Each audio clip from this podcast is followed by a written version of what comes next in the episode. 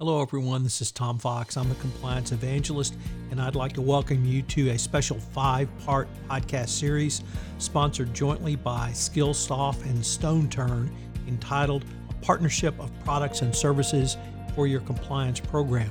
In this podcast series, we consider the code of conduct to risk assessments to continuous improvement in a best practices compliance program with representatives of Skillsoft and StoneTurn. I know you'll enjoy it. And now, a word about our two sponsors Skillsoft.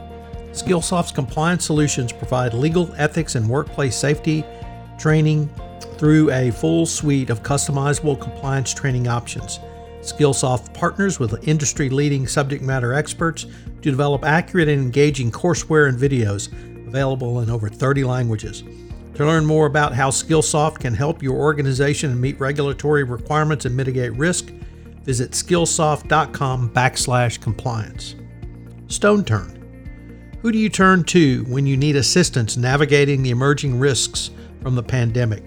For enhancing your compliance program, who do you turn to? For on demand compliance resources and expertise, turn to us, StoneTurn. Since 2004, counsel corporations and government agencies have turned to global advisory firm StoneTurn when facing their greatest challenges. Make StoneTurn the first place you turn for advice on regulatory, risk and compliance issues, investigations, and business disputes.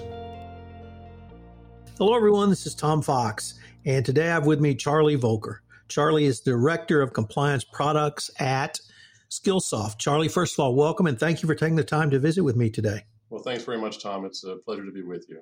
Charlie, what does your role entail at Skillsoft? Uh, my role at Skillsoft uh, really has two two major components. The first of which is I'm responsible for the content of our legal compliance solution, um, and the other part of the role uh, involves working with our customers to help them to define uh, their compliance training programs based on the products and, and services that we offer here at Skillsoft. Charlie, as you know, within the past six weeks, we've had two uh, significant releases of information from the Department of Justice and the Securities and Exchange Commission around corporate compliance programs and the FCPA. In June, we had the 2020 update to the evaluation of corporate compliance programs. And one of the things that struck me about that release was of the importance of a risk assessment to all aspects of your compliance program. I wanted to maybe start with your thoughts about how a risk assessment can inform code of conduct training going forward. Sure. Uh, I would say there's a direct link between the risk assessment and code of conduct training. Um, you know, the risk assessment, like you said, Tom, it informs the content of the company's code of conduct itself by really identifying the, the topics and the issues that relate to the risks that the organization faces. And you know that's given the nature of the business and, and the markets that they're in. Now those topics and issues in turn are you know obviously what make up the code training for the organization.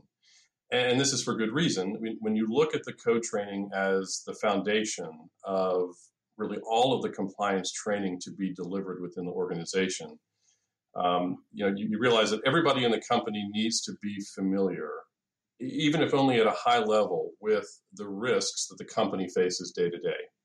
So by aligning the code training with the results of the risk assessment, you can ensure that the right content, the right messaging is being presented as part of that foundational code training. Charlie, let me perhaps take a step back and ask you why you feel the code of conduct is so foundational to a compliance program in general. Well, as I mentioned, Tom, you know, the, the code of conduct is a way of capturing the, the risks and the issues that the organization faces. Um, you know, these are the major concerns that, that the organization has in terms of the type of business it's in, where it's operating, uh, and, and other factors of that nature. So by by capturing those major issues within a training experience that is delivered across the organization and to all employees, it really helps to level set everybody within the company in terms of you know what are those issues that are sort of top of mind for the company.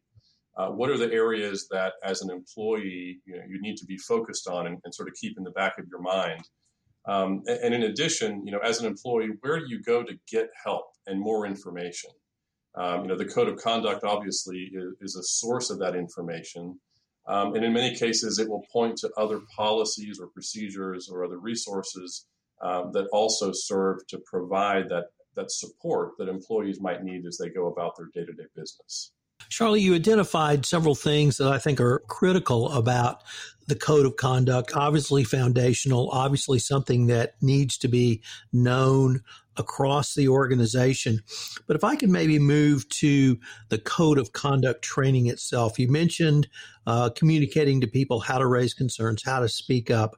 How do you uh, advocate uh, reaching uh, what can be thousands of different different people who are employees that could be literally across the globe in a multinational corporation on this very foundational document in the form of code of conduct training. Well, Tom, at the at the risk here uh, of um, being a little biased uh, towards Skillsoft, obviously, you know, we're an e-learning provider, um, and and one of the the major areas of value that that we bring to um, the organizations that we partner with in terms of compliance training is the ability to leverage that online training experience for uh, populations of employees that may be, you know, far flung across the globe. Um, you know, online training uh, has many benefits, but one of the, the major ones certainly is the ability to get a consistent message across to every employee, regardless of their location, uh, regardless of their preferred language, you know, the, the ability to deliver content online um, helps to overcome a lot of those geographical and in some cases even cultural differences um, that are significant challenges if a company were to look at other forms of training, you know, for example, uh, you know, instructor-led uh, live training sessions.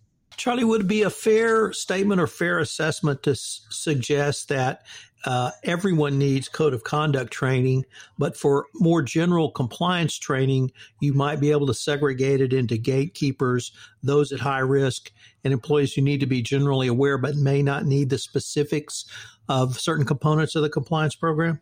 Oh, absolutely, and and really that that's exactly uh, the sort of approach that we recommend to to our customers uh, here at Skillsoft. Uh, because you know what we recognize is that, as you said, Tom, the code of conduct training provides that sort of foundational level, general awareness level understanding of uh, of the issues. Um, but that's not enough necessarily uh, for everybody within the organization. You know, there is the need for in-depth training that's delivered to those employees who, because of maybe their job role, their their location, or other factors, are more likely to encounter uh, those risks that are identified in the risk assessment and that are reflected in the code of conduct itself. And so, you know, again, you using the risk assessment as sort of the driving force uh, behind this effort, you can identify those employees who are at higher risk of, in, of encountering those challenges and then providing them the additional training that, um, that, that, offers a more in depth discussion of, of the issues that they may be facing. If I could now turn back to the risk assessment and how you spoke about how a company could use a risk assessment to inform its code of conduct training, do those same steps apply for uh, more general or more focused compliance training as well? Yeah, absolutely, it would, Tom. Um, you know, the the risks that are identified in the assessment, uh, you know, are are the risks that apply throughout the organization and to to the employees who, on a day to day basis, are are sort of encountering those business situations where the challenges arise. Um, so, you know, in our view at Skillsoft, you know, our thought is that code of conduct training is valuable to give everybody uh, in the organization just enough information to be dangerous, so to speak. Um, but then it's still those same risks um, that, that require the follow up training for employees based on those factors that we just talked about, where they may have a greater exposure to the, the concerns and, and uh, the challenges that that risk assessment uh, has, has brought to the fore. Charlie, when you work with a client, uh, do you ask them or or get information from them uh, that they may have garnered in their risk assessment, or other information that allows you to tailor the training for their employees as necessary? Absolutely, whenever possible, uh, you know we we certainly recommend that the the customer would rely on the results of that risk assessment to help inform you know their approach in determining uh, you know what the appropriate mix of content would be um, you know relative to the audience they're trying to target and relative to the risks that they've uncovered um, you know obviously the risk assessment is useful for many other aspects of the overall compliance program within an organization uh, but certainly it's critical for the training component of that program which in order to be effective, needs to focus on the actual risks and challenges that the organization faces. Another one of the components of the evaluation update was the need for a corporate compliance uh, professional or a CCO type to utilize data, but it didn't stop at data. They talked about information. Is there a way that you're able to work with clients to garner data from the compliance training that they can in, then use to inform the ongoing uh, improvement of their compliance program? Yeah, certainly. I mean, you know, we see um, particularly within the, uh, the, FCPA resource guide an emphasis on, you know, not only tailoring um, the compliance program to the company's specific business and risks, um, but also that there's a need for a dynamic and evolving uh, program, you know, as the business and the markets are changing. And so, one of the benefits um, that training can help to provide is sort of a feedback mechanism that can be used in conjunction with the risk assessment to determine a couple of things. You know, one is are, are there emerging risks that perhaps we weren't aware of, you know, that, that need to be taken into consideration for uh, making modifications to the to the program to adapt it to what we're seeing. Um, and it also helps to evaluate whether the training and the program in general um, are, are, having an effect, you know, are reducing violations or are resulting in, say, for example, additional reports to a hotline because now employees are aware that uh, certain behaviors that they've been seeing for some time are actually counter to what the organization's policy might say on that issue.